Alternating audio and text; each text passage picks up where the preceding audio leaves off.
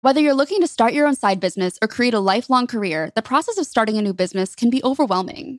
This week on the podcast, we're discussing how to start your own business. We'll dig deep into setting up your business for success from the beginning and then answer some of your most common questions I receive about building and scaling your business.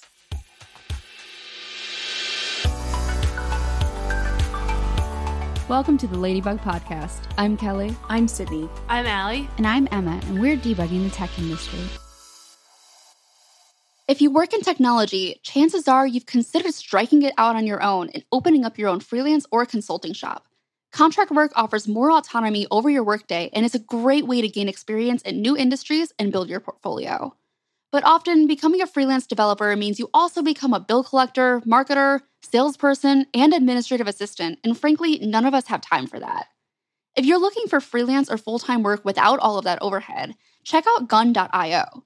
The team at gun.io personally vets each client on the platform and pitches you to expertly match projects when you're open to new work. Get full support from the team on client interviews and let gun.io handle contracts, invoicing, and getting you paid on time. It's freelancing without the overhead and risk, and with a platform partner who knows you by name. Apply to join today at gun.io forward slash ladybug. Whether you're launching your business or are ready to take things to the next level, building a seamless digital experience for your customers is a great place to start. But picking a CMS that integrates your website and marketing tools can be tricky. Cobbling together potentially unreliable plugins isn't ideal. Here at HubSpot, that's why we're thrilled to introduce CMS Hub Starter, a simple but scalable content management system built on top of our CRM platform for businesses that want to generate leads through their website. At $25 per month, CMS Hub Starter comes out of the box with all the standard features needed for a fast, secure, and reliable website. Plus, we handle the platform management so you can spend more time developing remarkable experiences. Learn more at hubspotdev.co forward slash start. Okay, so before we dig into the content, I did want to say I am based in the United States. A lot of my experience is based around being in the United States. So some of these recommendations are going to be very region specific. So, on some of the tips that I'm giving, some of the things we're discussing, your mileage may vary.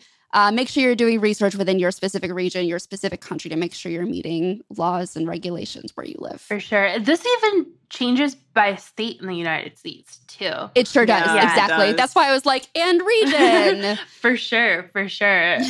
like, we, so L- Ladybug is an LLC in Georgia, and my mm. LLC is an LLC in New Hampshire, and the whole process is different. So, yeah. Definitely think about that. I also have a I have a C corp in Delaware as well. there you go. Oh my so, god. Yeah. Yeah. What? I'll we can get into that. Yeah. yeah. we'll get into that in a little bit. But let's start by talking about our experience with running a business. Mm. Um, I will go last. Kelly, yours is going to take like half an hour just to introduce. Seriously. Um, but I have my own LLC, We Learn Code, which houses my blog, my YouTube channel, all the types of third party content that I do outside of work. Um, before I started my current job, it was actually my primary source of income.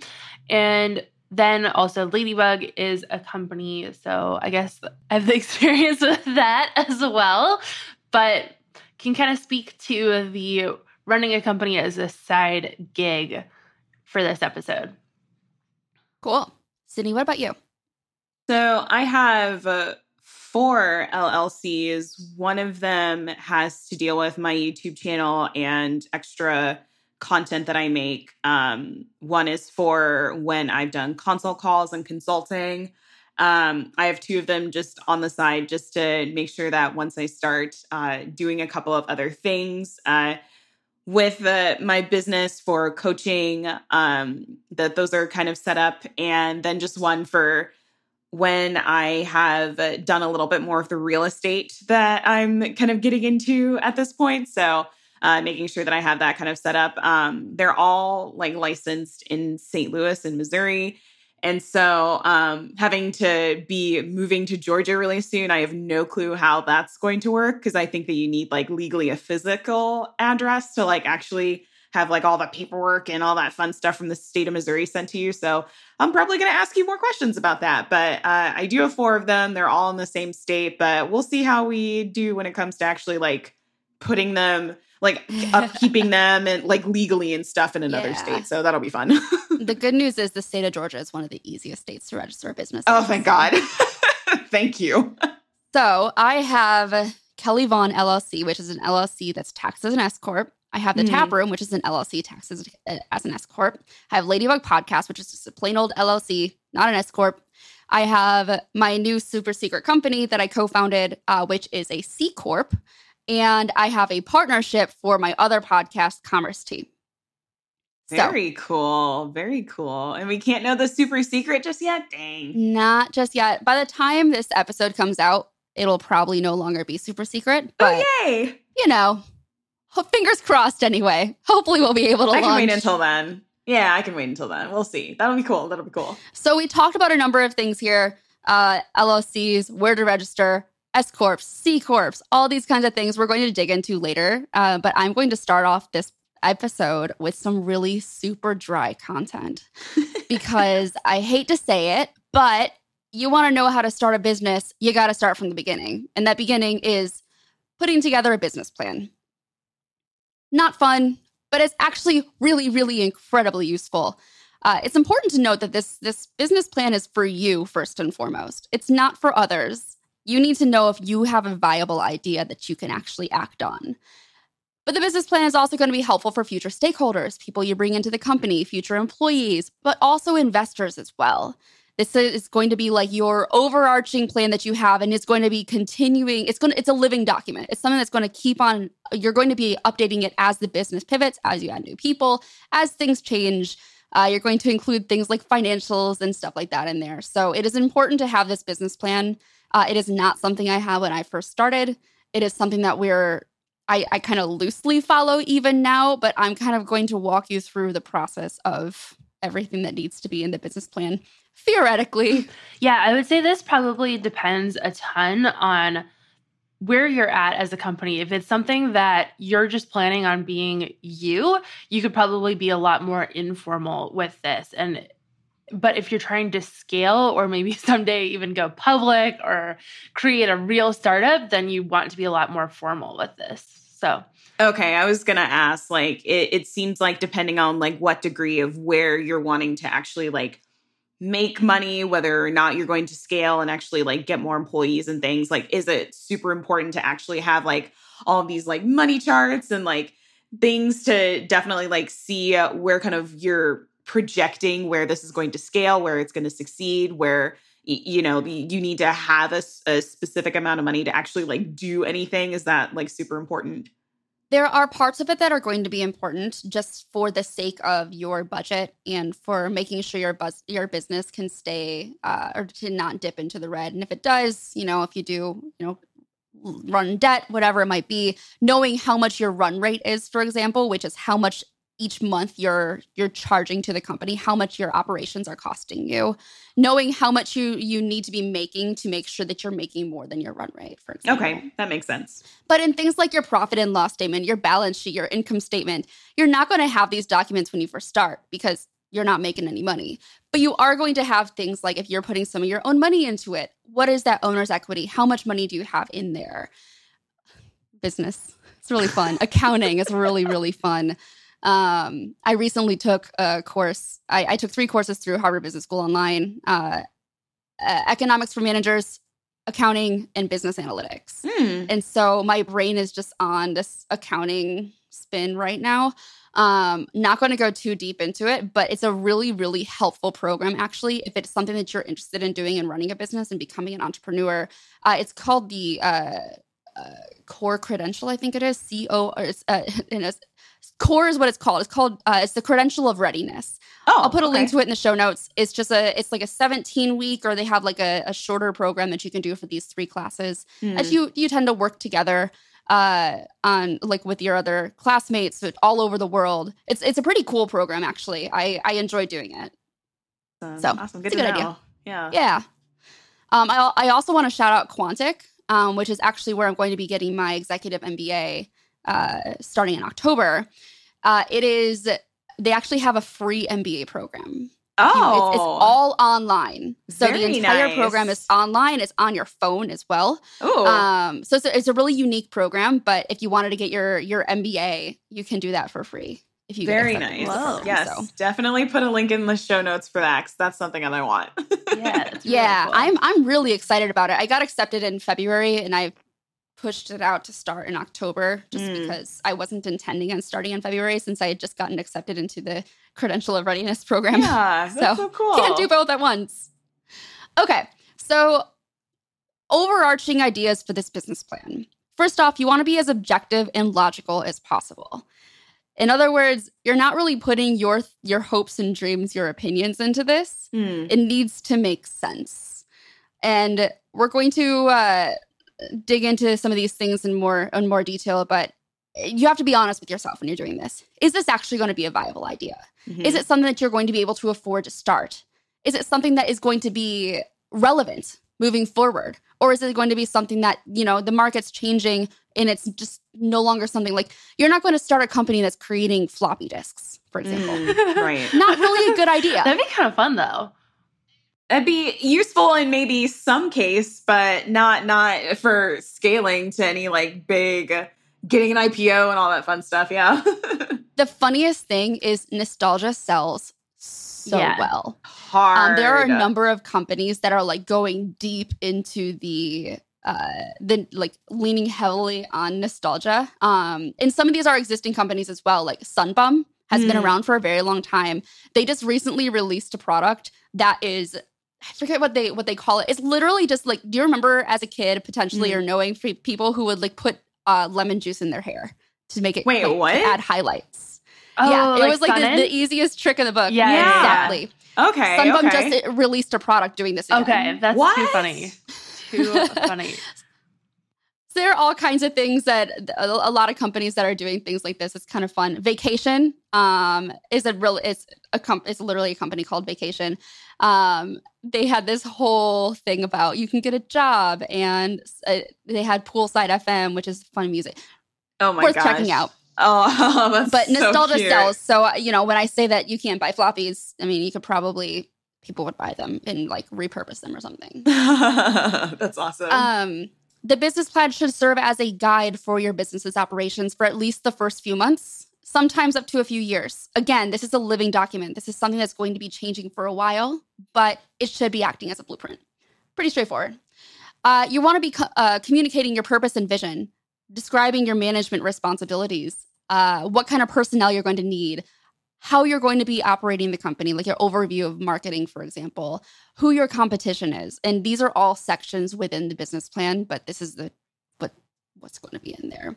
And then all the financing pieces of it. So again, if you're going to be looking at raising funding, whether it's through venture capital, angel investors, friends and family, this serves as a document for measuring viability of the company from a, uh, an an investment perspective as well. that makes sense. Okay.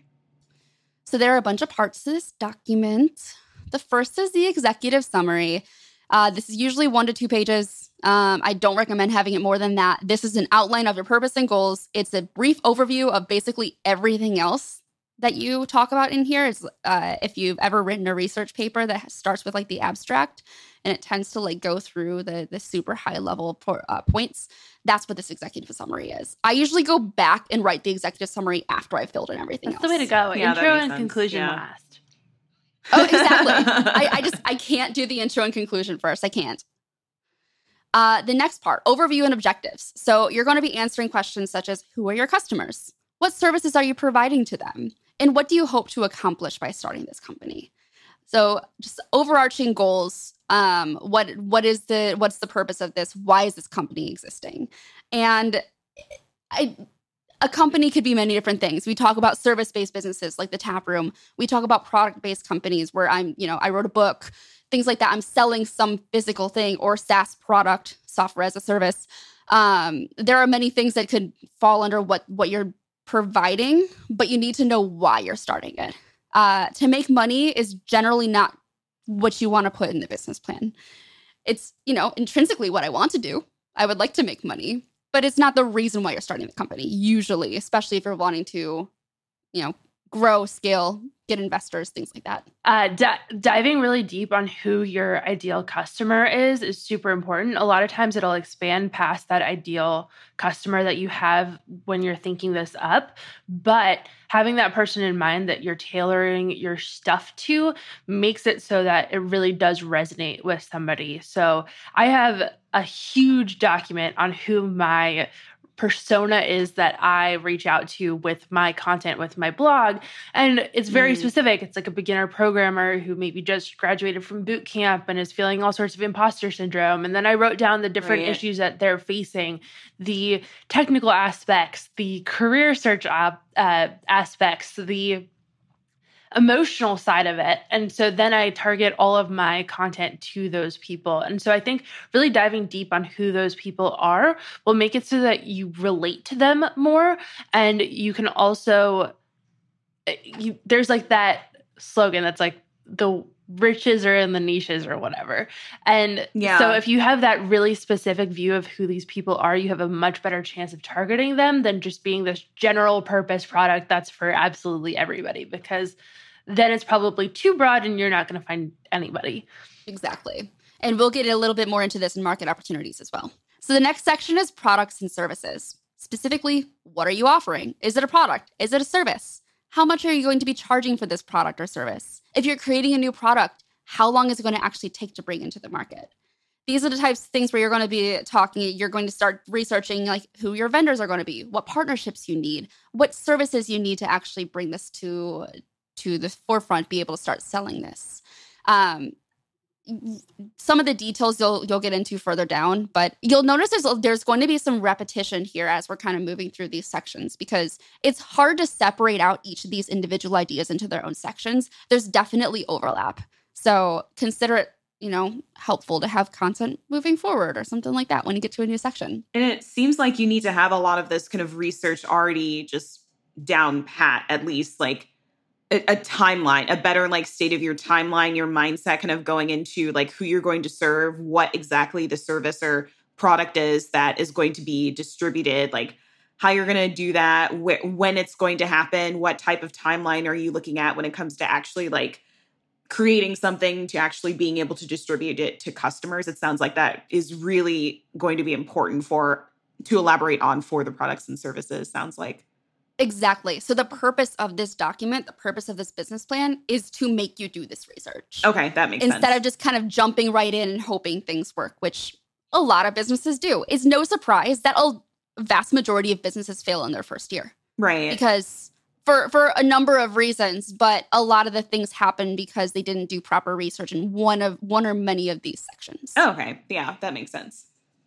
So the next section is market opportunities. And as Ali mentioned, talking about who your ideal customer. You need to know how big is your market?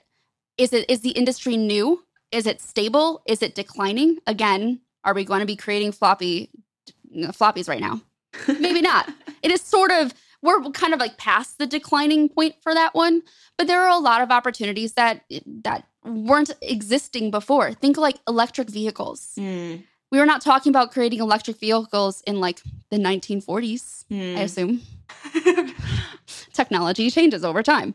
Uh, so these are the kinds of things that you're wanting to, you know, keep in mind as you're as you're working through this. But creating a full persona is really, as as Ali mentioned, is is really what you want to do. And I'd go as deep as possible. Give this person a name find an image online of a person who represents who this persona is. You see a face, it kind of helps you resonate. You're like like you're talking to it like an actual individual there. Um, I I've I created multiple personas when you know you're not always targeting one individual demographic. I might be targeting as Ellie mentioned, she might be targeting somebody's somebody new who's just out of out of boot camp, but she might also be talking about a you know somebody who's self-taught but is a career changer or you know on second, third, fourth career who might feel a, you know any number of ways about entering the field late, for example. I air quoted late there. Um, and, and there's a different kind of topic or a different kind of way you would want to communicate with them also a lot of times you'll see somebody talk about the language that you use when you're communicating with people yeah you want to be meet them at their level uh keep in mind what like the the the like speaking like writing at like a fifth grade level but if you're writing to uh like scientists or people with their PhDs, you don't have to write it at sixth grade level. It's just about who you're actually targeting. And that's why it's so important to do really, really deep research into your demographics. That makes so much more sense. My business coach actually had been talking about this where um Ali's making a good point when it, it when you talk about what persona that you're trying to make sure that you're actually like honing in on when it comes to like who exactly your person is that you're trying to sell this service or product to, you're definitely going to be on another level of where you're not going to want to be able to help yourself because you've already solved whatever that issue is for yourself. Now you're potentially wanting to distribute that product or service to somebody else. So, where like you might be on a fifth grade level uh, of where you've already gotten your life together with whatever problem that you just solved for yourself. And now you're wanting to distribute that to a person that might be on a third grade level, quote unquote, very, very big air quotes, where they're still trying to like flop around and figure out like what they're trying to do. And so they're coming to you as the subject matter expert to actually go and see, like, okay, how can this person be uh, available to solve my problem with their service or product? And then that's when they're able to kind of take that step up to where you are after they've gotten that problem solved as the fifth grader and then kind of go from there. So, yeah. Exactly. You're not your target customer. You might be at the very beginning, you might be solving a specific problem that you have, but once you've solved the problem, you are no longer your target customer. It is somebody else. Unless you're creating a product just you know for you to sell to yourself then by all means be your target customer but usually you can't scale like this no there are only so many. Like our new floppy disk company. That's pretty much exactly. What are we going to call it? Ooh. Uh, like Floppy Bird. You remember Floppy Bird? Like oh that, yeah, I love it. I love it. it's just like a little bird flopping around. It was so this funny. is beautiful. oh, I love it. I love it. Okay, so next next section is the competitive analysis. Uh, who are your competitors? And you want to learn everything about them. And let's start with who your competitors are because I work in e-commerce. I know a lot of businesses that are just getting started, and I see two big mistakes. One is this has never been created before. I don't have any competitors. Wrong.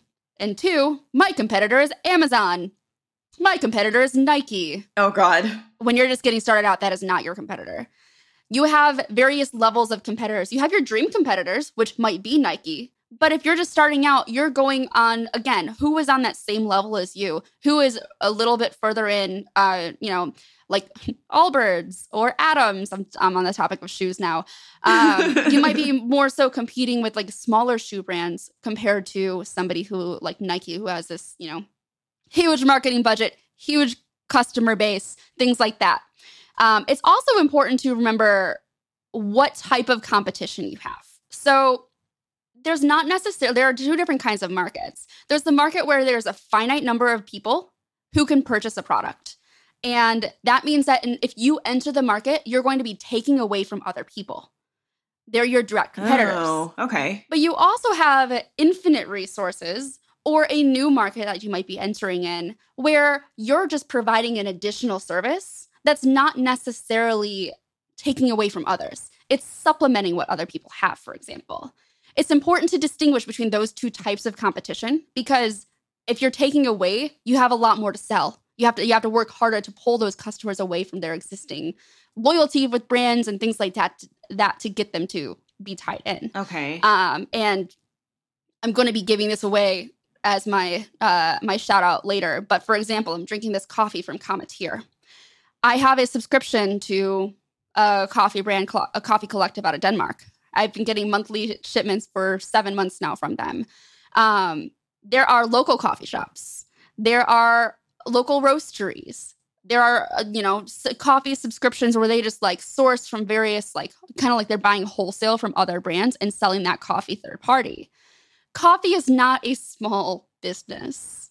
Coffee is not a small market. And so for a brand like Cometeer to come in, they're changing things up by how they serve the coffee, but they're not creating a new market. They're entering an already busy market, but there's a lot of opportunity here, especially in the direct to consumer space, because people love trying new things. Hence, mm. why I have this in front of me right now.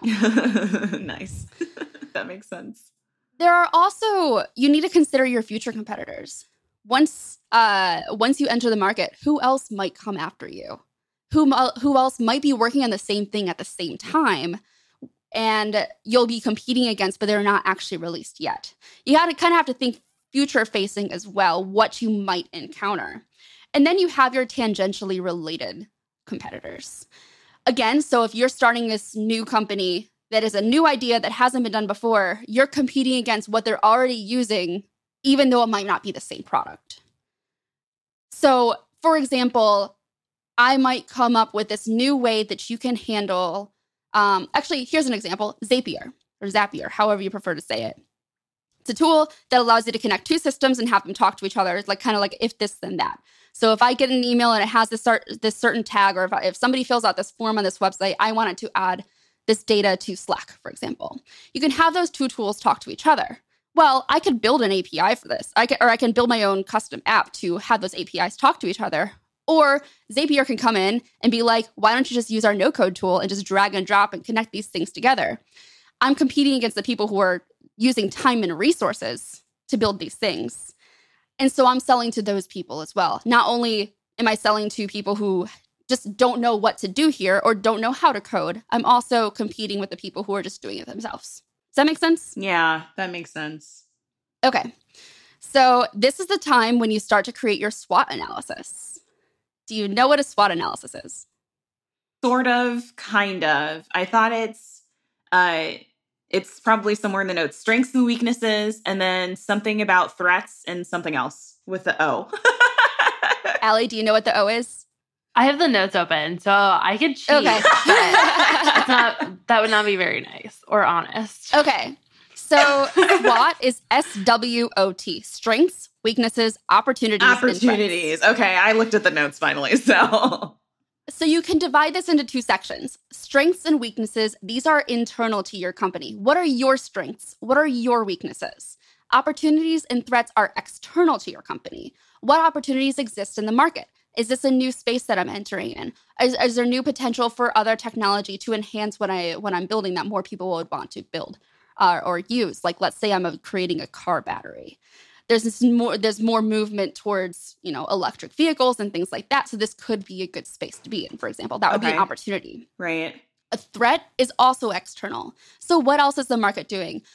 Uh, a really big if i you know i put together two swot analyses well uh, during 2020 one of my uh, one of my threats was the pandemic. Right. Are people spending money? People are cutting back on spending their money and so i might lose customers or lose clients because of that so uh, the SWOT analysis is also something you want to be continuously updating.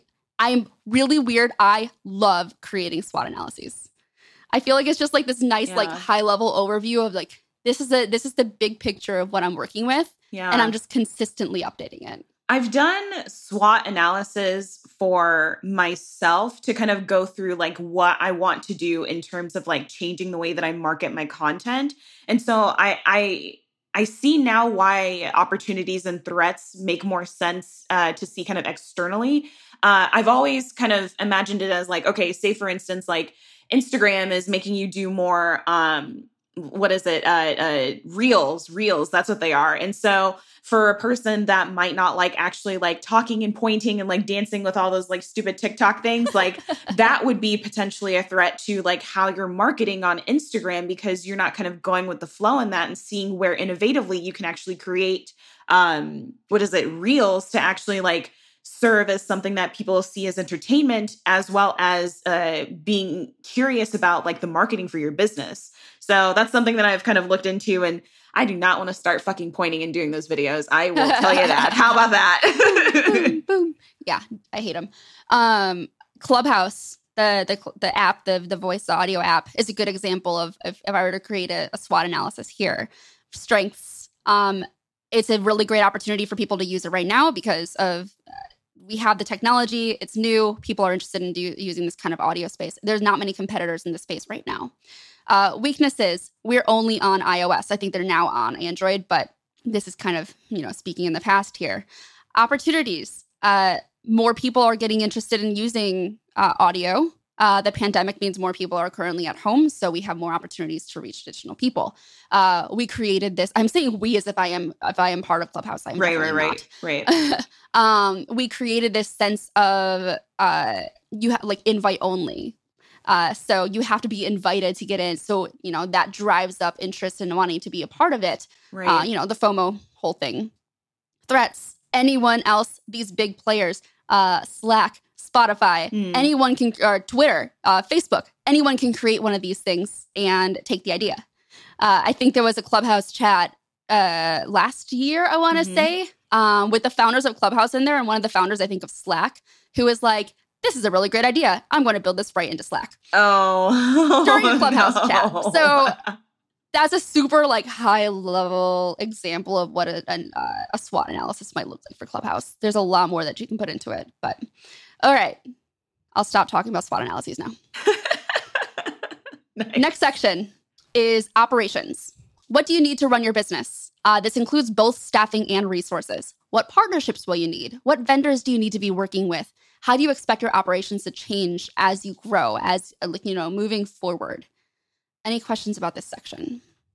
you it sounds like you just need to know all of this stuff now like say for instance like you know i i haven't even considered getting like a video editor or like an assistant yet and so for somebody like me that's like wanting to share all this content and things like that's something that i will need to consider potentially uh, for this outline for operations kind of like going forward what maybe like three months or six months into the future like as i grow my business I think this would be an example of how do you want to spend your time? How much time do you have available? And you I might see. just note down like at some point I might need a video editor, so I, I don't see. have to do it myself. okay Again, this is a living, breathing document. You can make changes as you need. yeah and you are definitely going to be make cha- making changes to this as you as you grow because what you think your business is going to be now you don't know who your customers truly are until you're actually selling to people okay that makes sense all right uh, next section is management team who are who are the leaders? What unique skills do they bring to this section or uh, to your company?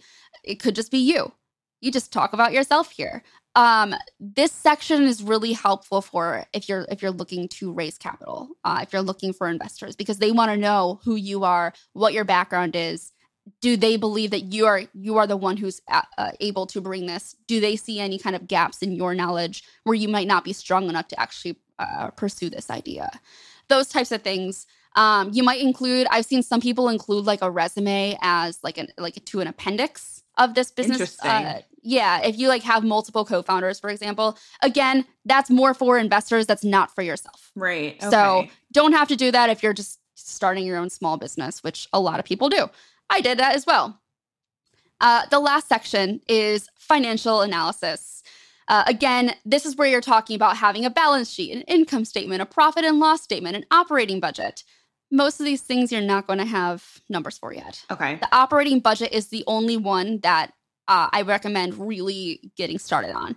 Um, there are tools, there are templates that help you just kind of like create these things in like Google Docs and Okay. in uh, in Excel. Right. Um, I have a Google sheet that I've been updating since I was freelancing with my operating budget. Um, there are definitely ways that I can make it prettier and have like a proper document for it. But when I was just getting started, I just wanted to know what subscriptions do I have, like my Adobe Right. Creative Cloud Right. or paying for Superhuman or paying for my domain and my email. How much do these things cost? And am I on a monthly plan or an annual plan? If I'm on a, if I'm on the monthly plan but there's an annual plan, how much would I be saving if I switch to the annual plan? Okay. And is this something that's absolutely crucial for me to run my business? Um, for example, Superhuman is not absolutely crucial. I can use the, you know, Google Mail. I don't have to use a secondary app. So that is Okay. something that if I find that I'm short on cash, that is something I can cancel. Okay. That makes sense. That makes a lot of sense. So I keep this document updated all the time. Good to know. Okay. So, like I said, um, that is everything that's in a business plan. Um, that was 30 minutes of talking about really dry content. I think you did pretty well. yeah, I think there were some good tips in there. yeah. So there are all kinds of like templates and stuff you can find on Google if you just like how to create a business plan. Uh, you'll find a number a number of things. I pulled this list from uh, an Inc. like INC document or uh, blog post or article or whatever Mhm. somewhere. It is no longer open on my computer, so It no longer exists. It's on Google, though. though. Technically. Once we find it, maybe we'll link it into the show notes. there we go. Perfect.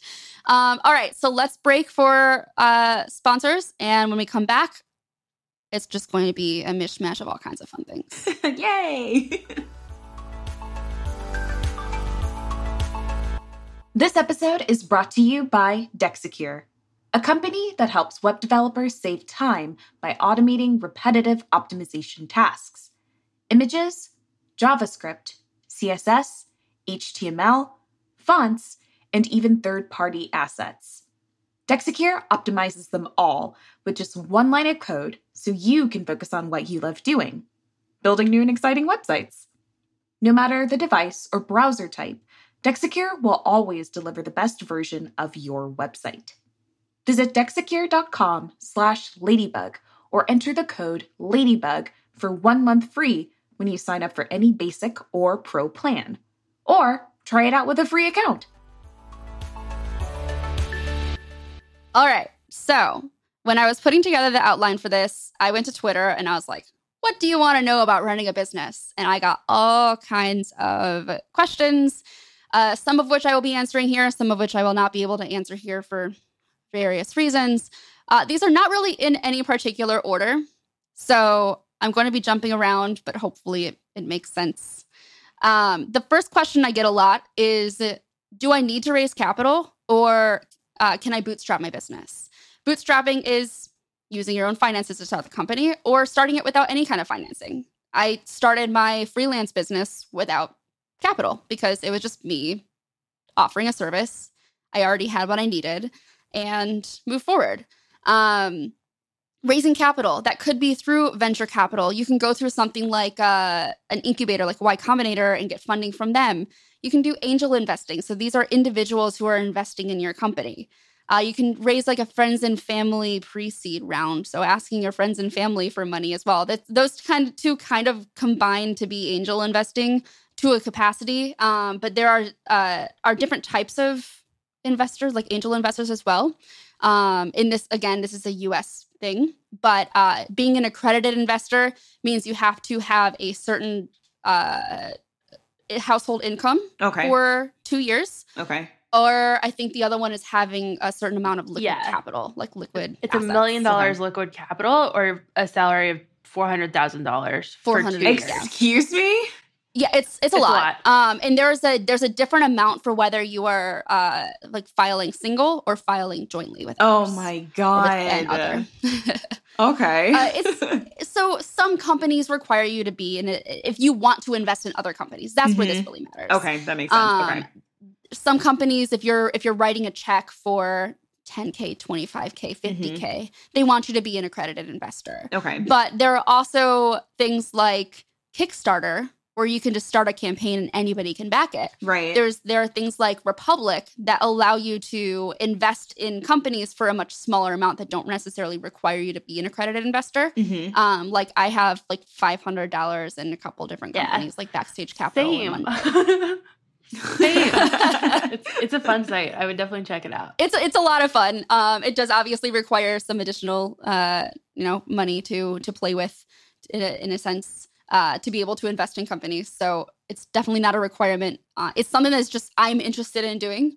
So that's something that I've been I've been looking more at doing myself. Okay, that makes sense. I think the biggest question to ask yourself is Do I truly need to raise money? Um, this is something for the super secret company that Rian and I uh, just recently started. We were going back and forth on whether or not we wanted to raise a round for this because we Mhm. had a number of people reach out to us being like, We want to write you a check. We're excited about what you're building. We don't know what you're building, but we're excited about it Oh my god. really really privileged position to be in to have people you know just want to write checks there but yeah.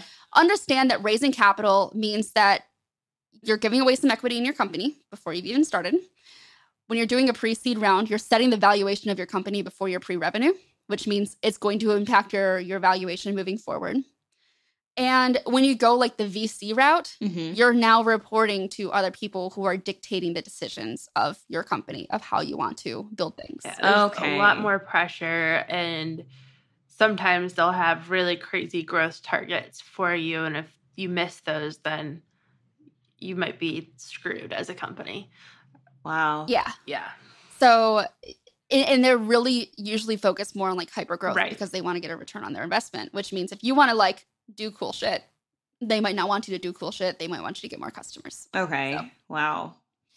It's just something you need to weigh the pros and cons of, and and you can always decide later that you want to raise around. You don't have to do it right now. Yeah, for sure. Um, but I feel like this is probably a good segue into incorporation because there are certain like if you want to raise money, uh, and again, this is a U.S. based thing. That's all I know about. Uh, we are we had to we had to incorporate the business as a C corp in order to be able to raise capital if we want to at some point. Okay. Whereas uh, my other businesses are LLCs. Um, so US based again. Uh, you can be a, a sole proprietor, just means that you are an individual running a company. Right. Partnership means that you have multiple founders who are running the company together. Right. An LLC is a limited liability company. This means, or corporation, think, LLC. LLC. I think it's corporation. I'm just Googling it now. Yeah, I, think, it's, it is. It's limited liability company. Oh, company. wow. There you go. Oh, okay. Yeah. Okay. Today I learned. um, you have to file articles of incorporation to form an LLC. hmm And basically, what this means is you're separating the business assets from your own assets. So if something were to happen and your business gets sued, they can't go after your personal assets to recover what they're trying to get. Uh, it's a it's a form of protection for yourself, especially when you're starting to scale, you're starting to make more money. It's good to form that distinction between you as an individual, as a sole proprietor, and this is your business. Um, it also means that you're going to have to pay an annual registration fee. You're going to have to jump through additional steps to to file your taxes. You'll have a different tax return you'll have to uh, to to file each year. You're going to be uh, having to have separate bank accounts for this as well because you have to have individual bank accounts as opposed to your personal accounts. So there are a number of things that you have to think through. Um, there are tools that help you file these things, like I think like LegalZoom. I think Stripe. Yeah. even yeah, has one. Stripe has Yeah, one. think It so. costs a couple hundred. A Stripe Atlas, yeah, it costs a couple hundred dollars, but people rave about it. I haven't used it. I've just used like the state filing sites, but Yeah. I'm trying to remember the name of the one that we just used for for uh, opening a C corp, so I can link to that in the notes as well. It's it's useful. Um, I will find it on on Google eventually. Um, yeah, it'll it'll show up. I gave them a lot of my money and I already forgot. it, but it's Oops. cool. Um, where you register your business matters as well. So, as we talked about before, all of my businesses are registered in the state of Georgia. The partnership is in California because she started the partnership where she lives, and our C corp is actually in Delaware. Um, Delaware has some laws, and it's a little bit easier to start a business in Delaware, basically. Okay. and Okay. lower Um, taxes, right? Yeah. Yeah. Yeah. I'm determined to find the name of what this stupid company is. While I'm looking for that, we can move on to the next step because uh, this is a question that comes up a lot. I'm curious what you, both of your answers are here. How do you find your first customer or your first client? I, I'm just going to default to what my business coaches have been saying. Like, it, it's about putting out there like what your personality is and like what um you are I, I guess as being the knowledge and source of like whatever that uh, niche is being trustworthy and making sure that you kind of bring out that content for people to be more curious about um and making sure that you're putting out there that you're a trusted resource for whatever that knowledge is to be able to solve their problem. Like you're wanting to make sure that people know that okay i can solve this particular problem it whether like you use your personality for that or uh, just different types of like marketing ways i've definitely used twitter uh, for making sure that people know that i'm out here with my youtube channel talking about different things about how my lifestyle is how my uh, transition to tech was and um, kind of where my next steps are going from there. And then also talking about like what my mindset shifts were to change and actually like get into tech knowing that like I need to make sure that I'm doing these things, but also I have to actually like believe that I can uh, like solve these problems too. So it, Twitter has been like my big marketing thing. So I don't know if that's uh, true and good, but it's it's worked for me. Oh, social media is phenomenal. Social media is the reason why I even started my freelance business. I, I responded to a tweet. I found somebody saying they needed additional help on some overflow freelance work, and I reached out, Okay. and he introduced me to a Shopify project. and that just kind of blew up to the point where now I have the tap room. That's so, so cool. Social media is very, very powerful. Definitely. Um, LinkedIn, as much as we all hate talking about it, LinkedIn is uh, it's it's a source. Um, Polywork, uh, which both Ali and I advise, is also another source. You have a, a link where people can message you and you uh, and find work on there as well. Yeah. Oh, okay. There's okay. Good to know. Definitely better filtering on there for people having to actually choose what they're DMing you about, so you can yeah sort through that. Nice. Uh, I personally started with doing more. I hate the term passive income because it's a misnomer. It's not actually passive, but you know, creating content on something like Egghead.io where they pay you royalties mm. each month. So it wasn't getting clients initially. That being said, I then started writing for different companies. And those were all them just reaching out to me based off of my public portfolio of work, whether that be on social media, on uh, my blog, on I guess my YouTube exists now, but didn't mm. necessarily exist then. And so they would see that and reach out to me and then I started doing developer advocacy kind of as a service on a consulting level. And for that, I would advertise it on my blog and also social media. But something that I, I really want to point out is having a work with me page. So I had a web page on my blog that had all the information about working with me. So basic ideas of rates, basic ideas of what packages I offered, how long deadlines and turnaround would be, what to expect from me. And all that was so important because I was balancing so much that I did not want to waste a half an hour on a call if it wasn't going to be a good fit. And so this depends a ton on your time capacity.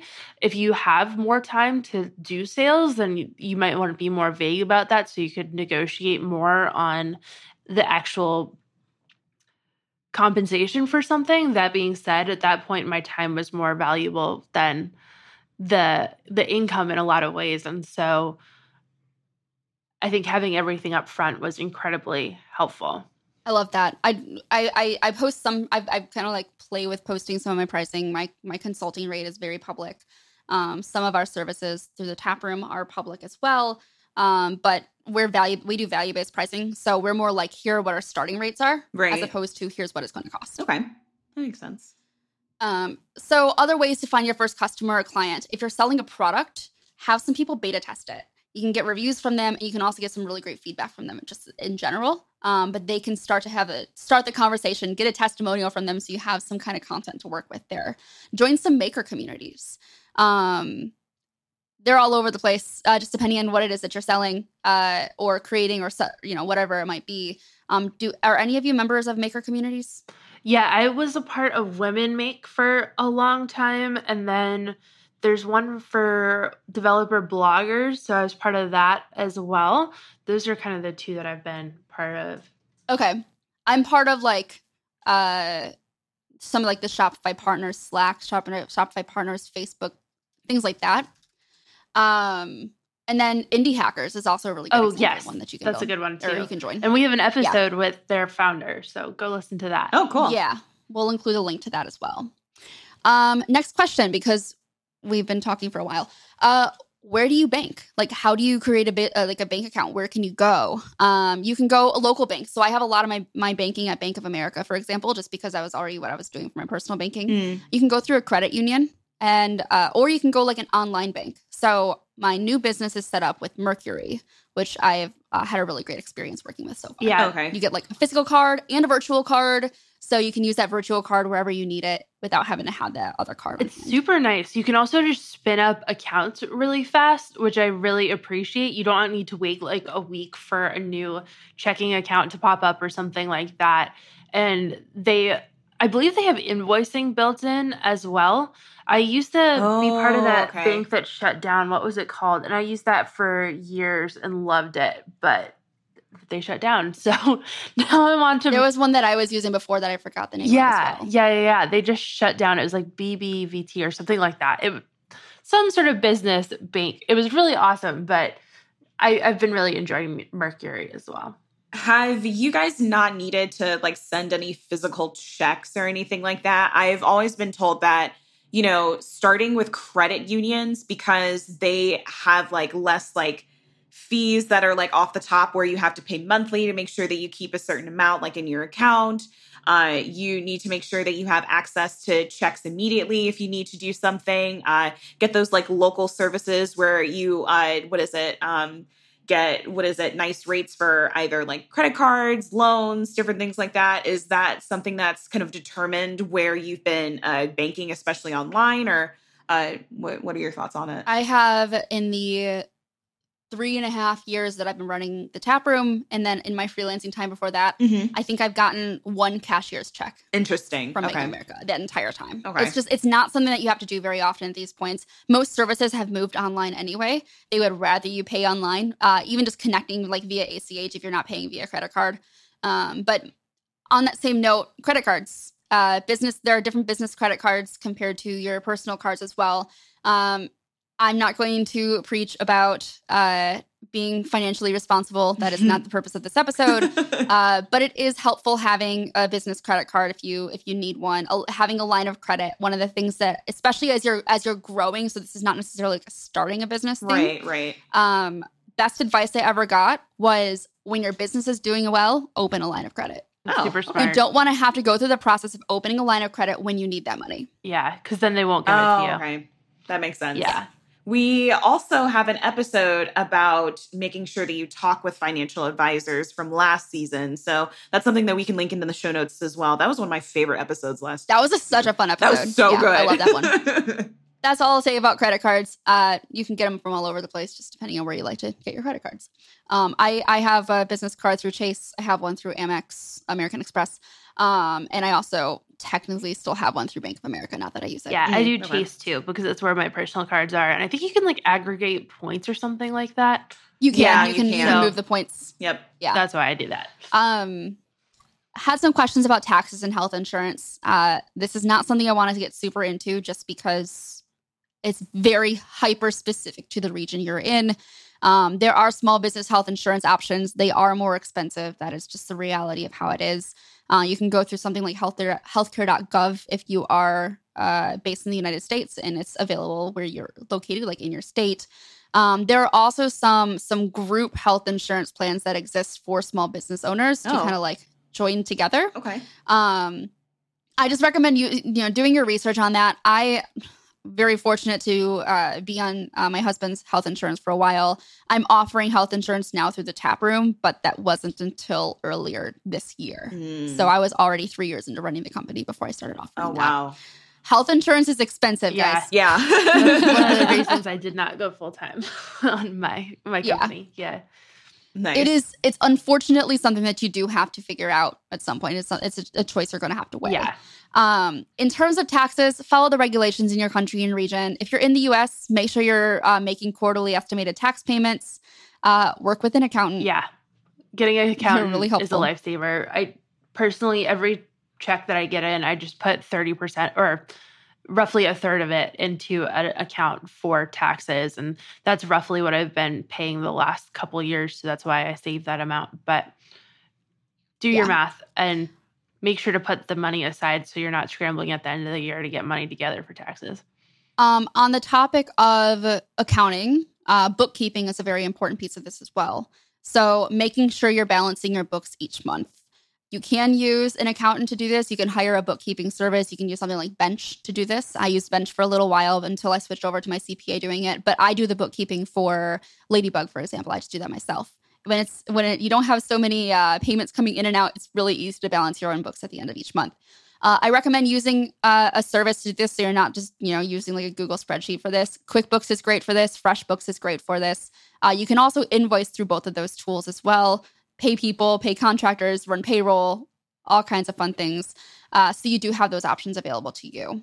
Um, and on the topic of payroll as well, uh, if you are if your business is set up as an S corp, that does requ- mean that basically you're issu- issuing yourself what is in the U.S. known as a W two um, which is what you tend to get from like another company that you're working for if you're a full-time salaried employee for example or just a full-time employee or part-time employee it's it's different from being a 1099 contractor basically uh, so you have to run payroll uh, i love gusto i've been using gusto for years i would not trade anything for the world. I I cannot say enough great things about it. They've been wonderful, and I actually set up my health insurance through Gusto as well. Oh, and they got me nice. set up on uh, Guideline too, which is our 401k provider. So, um, somebody asked about saving for retirement when you're a uh, a business owner as well. Uh, again, Guideline is great if it's something that you want to. Uh, if you want to start a 401k, um, you can look into things like using a SEP IRA or an individual 401k.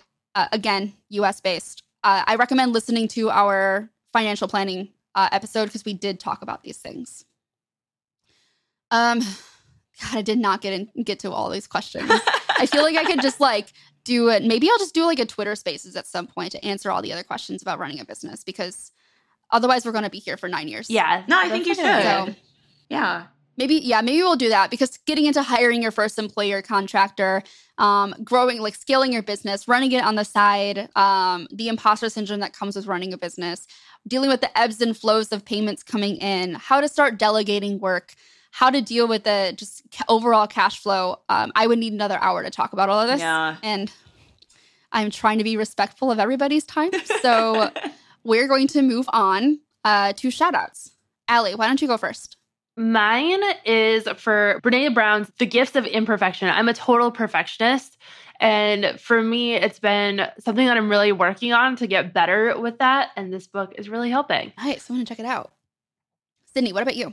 I am actually rereading The Big Leap by Gay Hendricks and really starting to get into uh, what more that I kind of want in my career, kind of want in my personal life with my content. So, really happy about that. And yeah, how about you? What's going on with that, Kelly? So I I spoiled it earlier, but my shout is to uh, is to Cometeer, um, uh, an old friend of mine from like 12 years ago. Re- we reconnected over Twitter, and he now works for this company. He's like, "You want some coffee?" I'm like, "Yep." The answer is always yes. uh, it's so cool. It comes frozen in pods. The Wait, what? coffee pods are fully recyclable. Oh, okay. Yeah.